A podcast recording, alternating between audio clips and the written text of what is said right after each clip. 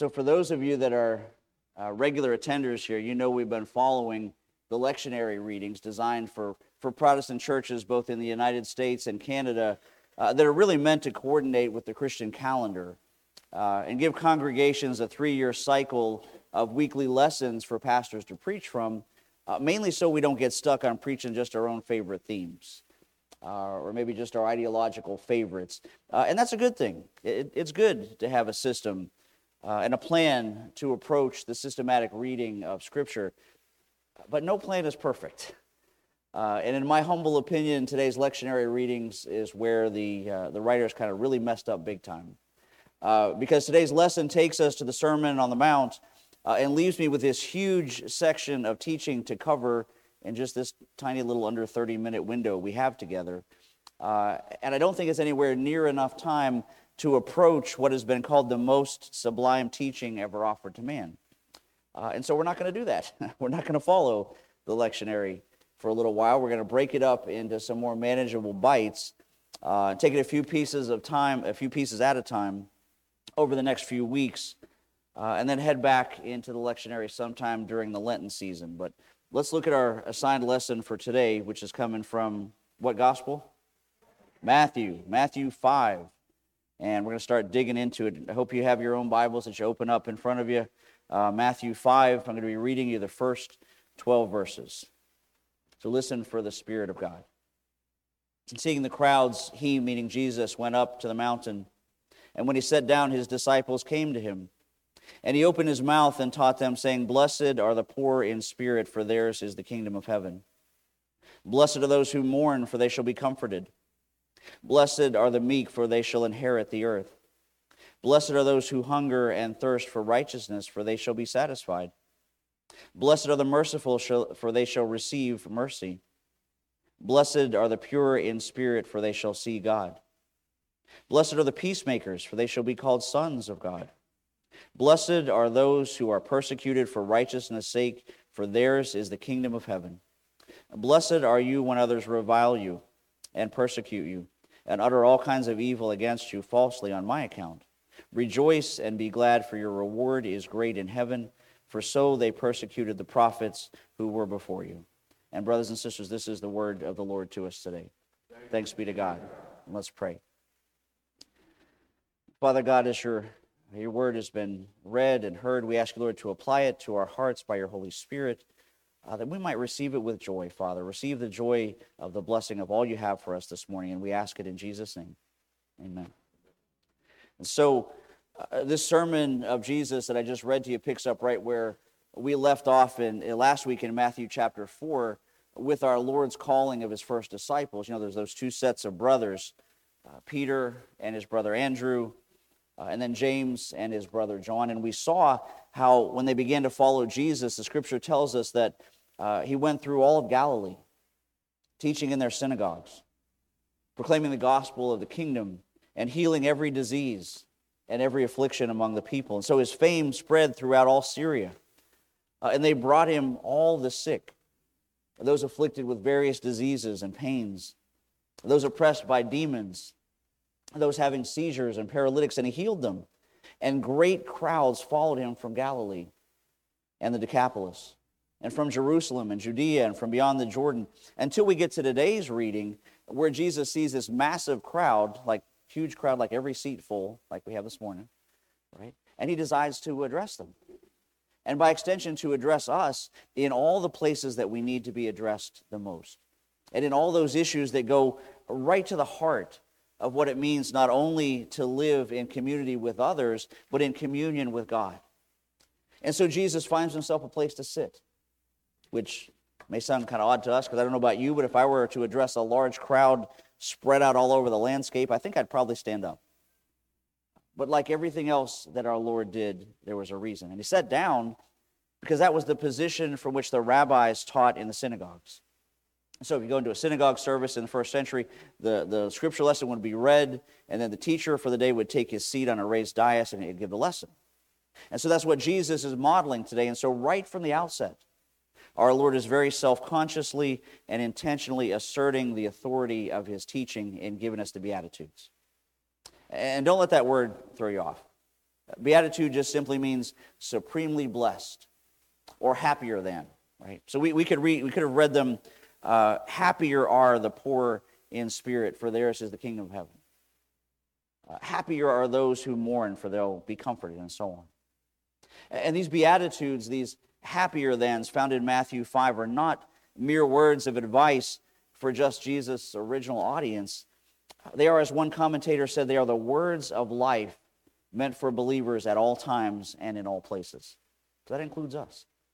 And they begin with Blessed are the poor in spirit, for theirs is the kingdom of heaven. Dr. Martyn Lloyd-Jones said of this, it's not surprising that this beatitude is the first because it is obviously the key to all that follows. And he continues, there is beyond any question a very definite order in these. Our Lord does not place them in their respective positions haphazardly or accidentally. There is what we may describe as a spiritually logical sequence to be found here, because there is no one in the kingdom of God who is not first poor in spirit.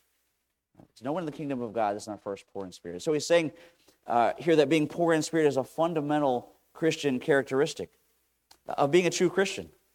And all the other characteristics are, in a sense, a result of that one. Meaning, brothers and sisters, that genuine Christian life starts with the coming to an end of oneself. Right? It's the realization of our utter dependence on God. And, and Dr. Lloyd-Jones goes on here in the quote to say, We cannot be filled until we are first empty.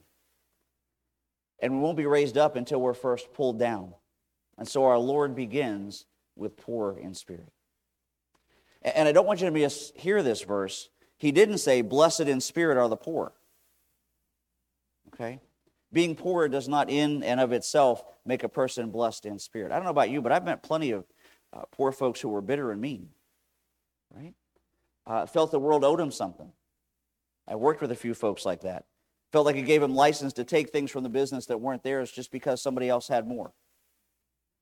But Scripture is very clear on this issue. Leviticus 9 15 says, Be honest and just when you make decisions in legal cases. This is to judges.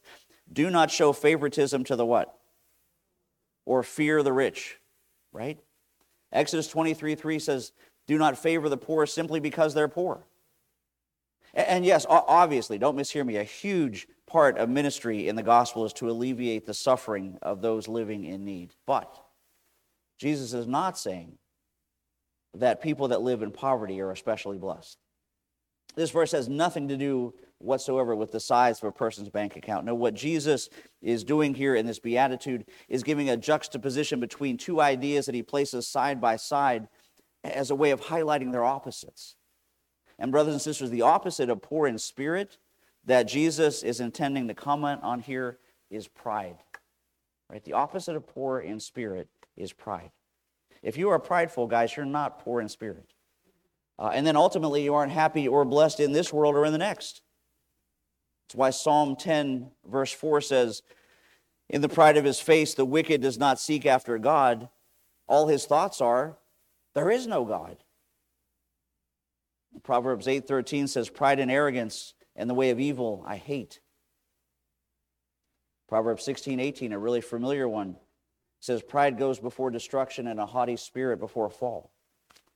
Uh, and I know it's not really popular, it's not very PC statement to make uh, but, guys, there are things that God hates. And the truth is, God hates pride. God hates the sin of pride. That's why uh, in, in our Sunday school lesson this morning, uh, James 4 6, God opposes the proud but gives grace to the humble. And, and right there, brothers and sisters, in that verse is the key it's grace. It's grace. Being poor in spirit is not something that a person is naturally.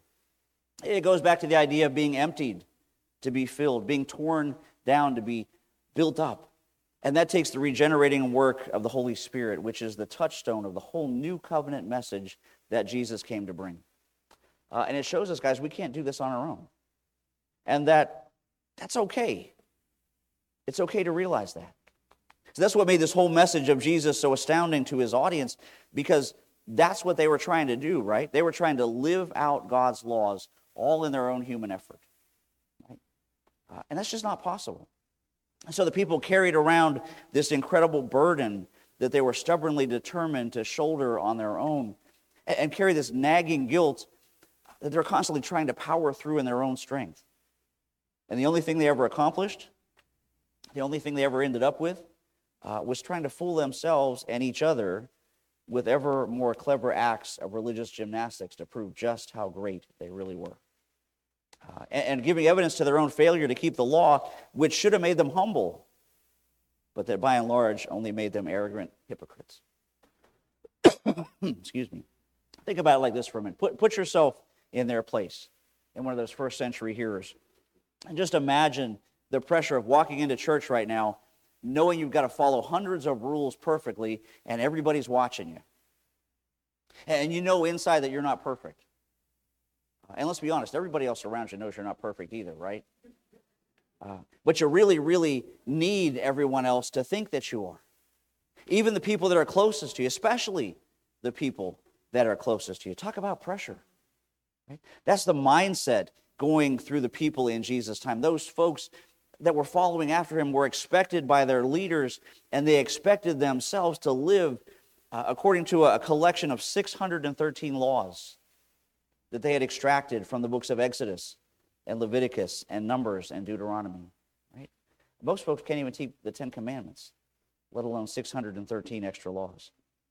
And they defined their faith by how perfectly they could keep the minute details of each one, to say nothing of all the, the endless stipulations and caveats that the overzealous religious leaders added to each of those commandments uh, to increase their perceived righteousness. And then here comes Jesus saying, uh, It's okay to realize that you're not really okay. And not only that, but in fact, that is the place where genuine healing starts. Now, now for us today, um, you and I probably don't feel quite as constrained by those laws, uh, by those commandments, uh, and the regulations that the Orthodox Jews did and still do. But you know, just like those religious leaders, we can often be tempted to measure our righteousness by our rule following. Until for many folks, biblical teaching can represent countless opportunities to fail or to fall short, until we're either tempted to ignore God's standards, uh, knowing that we're not going to measure up, or we cling to them to try to earn God's favor. And Jesus comes today challenging both of those extremes. And in the words of one commentator said, in, in this, the Sermon on the Mount offers a path forward that holds on to high standards without tying our status to them. See, that holds on to high standards without tying our status to them because rather than presenting a new list of rules to follow, the Sermon on the Mount is an invitation to the very heart of God as Jesus gently moves us from shallow reading of things that we should do under the true fulfillment of the law, moving us from external indicators into an eternal perspective. And, brothers and sisters, that perspective starts and focuses on the person and the work of Jesus Christ and not with ourselves. Because you see, you know, just living, just living with regret or just living with depression or just living with self loathing or just being down in the dumps and down on yourself uh, is not the kind of genuine poor in spirit that Jesus is talking about. Right? Uh, everybody you see moping around in metaphorical sackcloth and ashes is not really doing it to repent. Right? Uh, it's not always real, genuine poverty in spirit. Sometimes, in fact, many times, it's all phony artifice and a mere performance that actually carries with it one of the most insidious forms of human pride. And it's so well disguised, you might not recognize it at first, but let me set the picture for you. This, this is what it looks like. Uh, this is that friend you have that just can't wait to tell you the most terrible things that just happened to them. Uh, this is that couple in the park that would only be too willing and eager to host their own pity party. Uh, or the neighbor who's the heroine of their own melodrama, right? And why is that prideful, you might ask? It's prideful because what those folks are really doing is looking for a backhanded way to have others elevate them, to have folks pity them, and to be able to go around maybe not saying it out loud, but heavily inferring that they're just too sweet and too nice and too special for anything unpleasant to ever happen to them. And that's pride. That's not poor in spirit. Poor in spirit is a godly sorrow for your sins that just wrecks you before the unmerited favor of God. And that, brothers and sisters, can only be gifted by the Holy Spirit. Because being poor in spirit is not something you can become by effort. It's not something you become by a decision. You can't wake up one day and say, okay, today I'm going to be poor in spirit. Uh, there's no 10 step program to make you poor in spirit. It's the result of the work of God's Spirit in a person's life, and there's no kind of shortcut that's going to get you there. That's why the Apostle Paul said, By the grace of God, I am what I am. Uh, and hey, he sure learned that lesson, didn't he? The Apostle Paul? As the man of God who got quite literally knocked off his high horse in the middle of his self directed efforts at righteousness. Uh, listen to how he describes it himself in Philippians 3. He says, uh, Finally, my brothers, rejoice in the Lord. Uh, to write the same things to you is no trouble to me and is safe for you. He says, Boast in Christ Jesus and put no confidence in the flesh. Although I myself have reason for confidence in the flesh also. He says, If anyone thinks he has reason for confidence in the flesh, I have more. He says, I was circumcised on the eighth day of the people of Israel, the tribe of Benjamin, a Hebrew of Hebrews, as to the law, a Pharisee, as to zeal, a persecutor of the church, as to righteousness under the law, blameless. But whatever gain I had, I count as loss for the sake of Christ. Indeed, I count everything as loss because of the surpassing worth of knowing Christ Jesus my Lord. For his sake I have suffered the loss of all things and count them as rubbish in order that I might gain Christ and be found in him, not having a righteousness of my own that comes from the law, but that which comes through faith in Christ. The righteousness from God that depends on faith, that I may know him the power of his resurrection and share in his sufferings, becoming like him in his death, that by any means possible I may attain the resurrection from the dead. And, brothers and sisters, if you are in Christ, that is a miracle on par with the resurrection from the dead. I mean, yes, we have the blessed future hope of our actual physical resurrection into a body like the body of our Lord Jesus. But for now, the regeneration of your individual stone dead heart into a heart that loves Christ and that loves his kingdom is every bit of rebirth from the dead. Listen again to how the Apostle uh, John, who was actually present to hear this Sermon on the Mount, describes it. He says in 1 John chapter 4, God showed how much he loved us by sending his one and only Son into the world so that we might have eternal life through him. And he says, This is real love.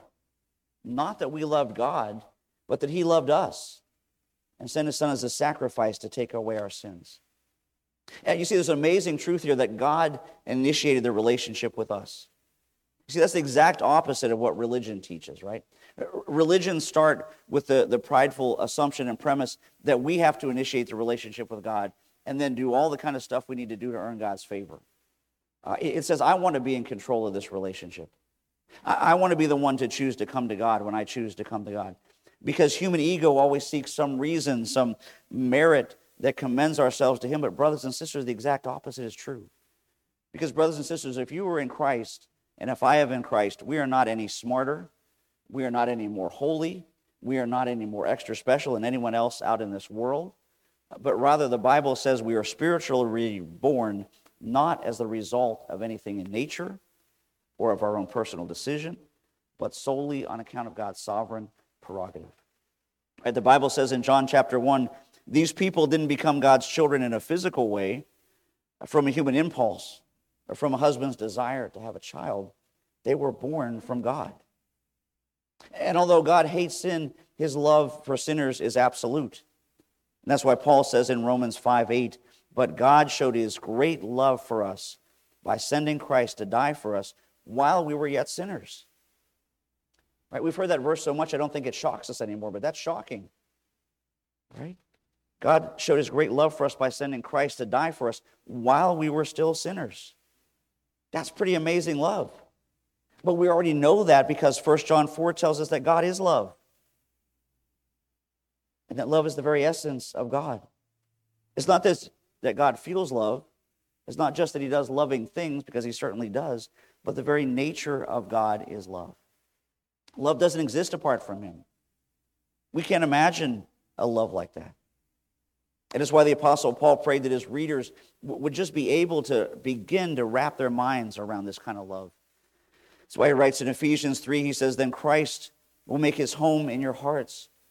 As you trust in him, your roots will grow down deep into God's love and keep you strong. And may you have the power to understand, as all God's people should, how wide, how long, how high, how deep his love is. May you experience the love of Christ, though it's too great to understand fully, and then you'll be made complete with all the fullness of life and power that comes from God. And you know, just like we've been saying the last couple of weeks, that's because Jesus, you know, had to do more than just die for us. He had to live for us. God sent his son so that we could live. He sent his one and only son into the world that we might live through him. And as Jesus rose from the dead, he offers not only to forgive our sins, but he also offers to give us eternal life. That's why he said in, in, in John chapter 3, let's read it together. For God so loved the world that he gave his only begotten Son, that whosoever believeth in him should not perish, but have everlasting life. For God sent his Son not into the world to condemn the world, but that the world through him might be saved. Amen. And a genuine awareness of our poverty of spirit is the evidence that that kind of spiritual rebirth has taken place. It's not the feeling you have to work up in advance to get to, but rather it's the proof it's the fruit, it's the demonstration that God has done a work in your life. And that's why, you know, just by the way, when people, people sometimes come to me and say, you know, Pastor, I'm not sure I'm really saved. Uh, right? I don't feel like God still loves me. Or, so, Pastor, is it possible I've done something to lose my salvation? I, can usually always say to them, not always, but usually, no, I have a feeling you're more on track than you may think. Because only genuine copper bottomed uh, biblical poverty of spirit generates those kind of questions. Questions that let me know that they're beginning to care less and less about self and more and more about Christ. Uh, it's the folks that never ask those questions that I worry about. Uh, because authentic sorrow for sin is the furthest thing from their mind, Uh, would never even occur to them.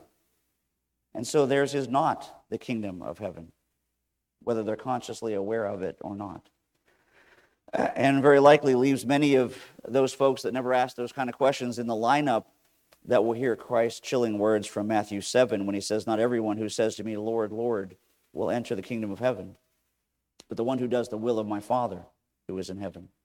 On that day, many will say to me, Lord, Lord, did we not prophesy in your name, cast out demons in your name, and do many mighty works in your name? And then I will declare to them, I never knew you. Depart from me, you workers of lawlessness. Which brings us back this morning right where we started. Uh, not with the meticulous keeping of the tenets of Torah law, with, with a humble submission to the new covenant, to the royal law, the divine commands of King Jesus as he begins to lay them out in this most sublime of all sermons, in this Sermon on the Mount, overwhelming us with the wideness of his grace, the relentless nature of his love and the gentleness and poverty of spirit that are the hallmarks of those steadily traveling the road to sanctification. The one, brothers and sisters, that leads to our heavenly reward. Are you headed there? Well, let's pray together. God our Father, we thank you for uh, this beautiful message of the Beatitudes. Be with us, Lord, in the, the weeks ahead as we break them out one at a time, asking you to lend your Holy Spirit to enlighten us. But Father, uh, help us to start out with this one to recognize in ourselves by the, uh, the use of your spirit whether we are uh, poor in spirit, whether we're uh, prideful, Lord, in trying to seek this Christian life on our own, or whether we're submitted to you, uh, trusting in your Holy Spirit to work in and through us. And so, Father, be with us this week and write this lesson on our hearts and teach us all that you have for us in Jesus' name. Amen.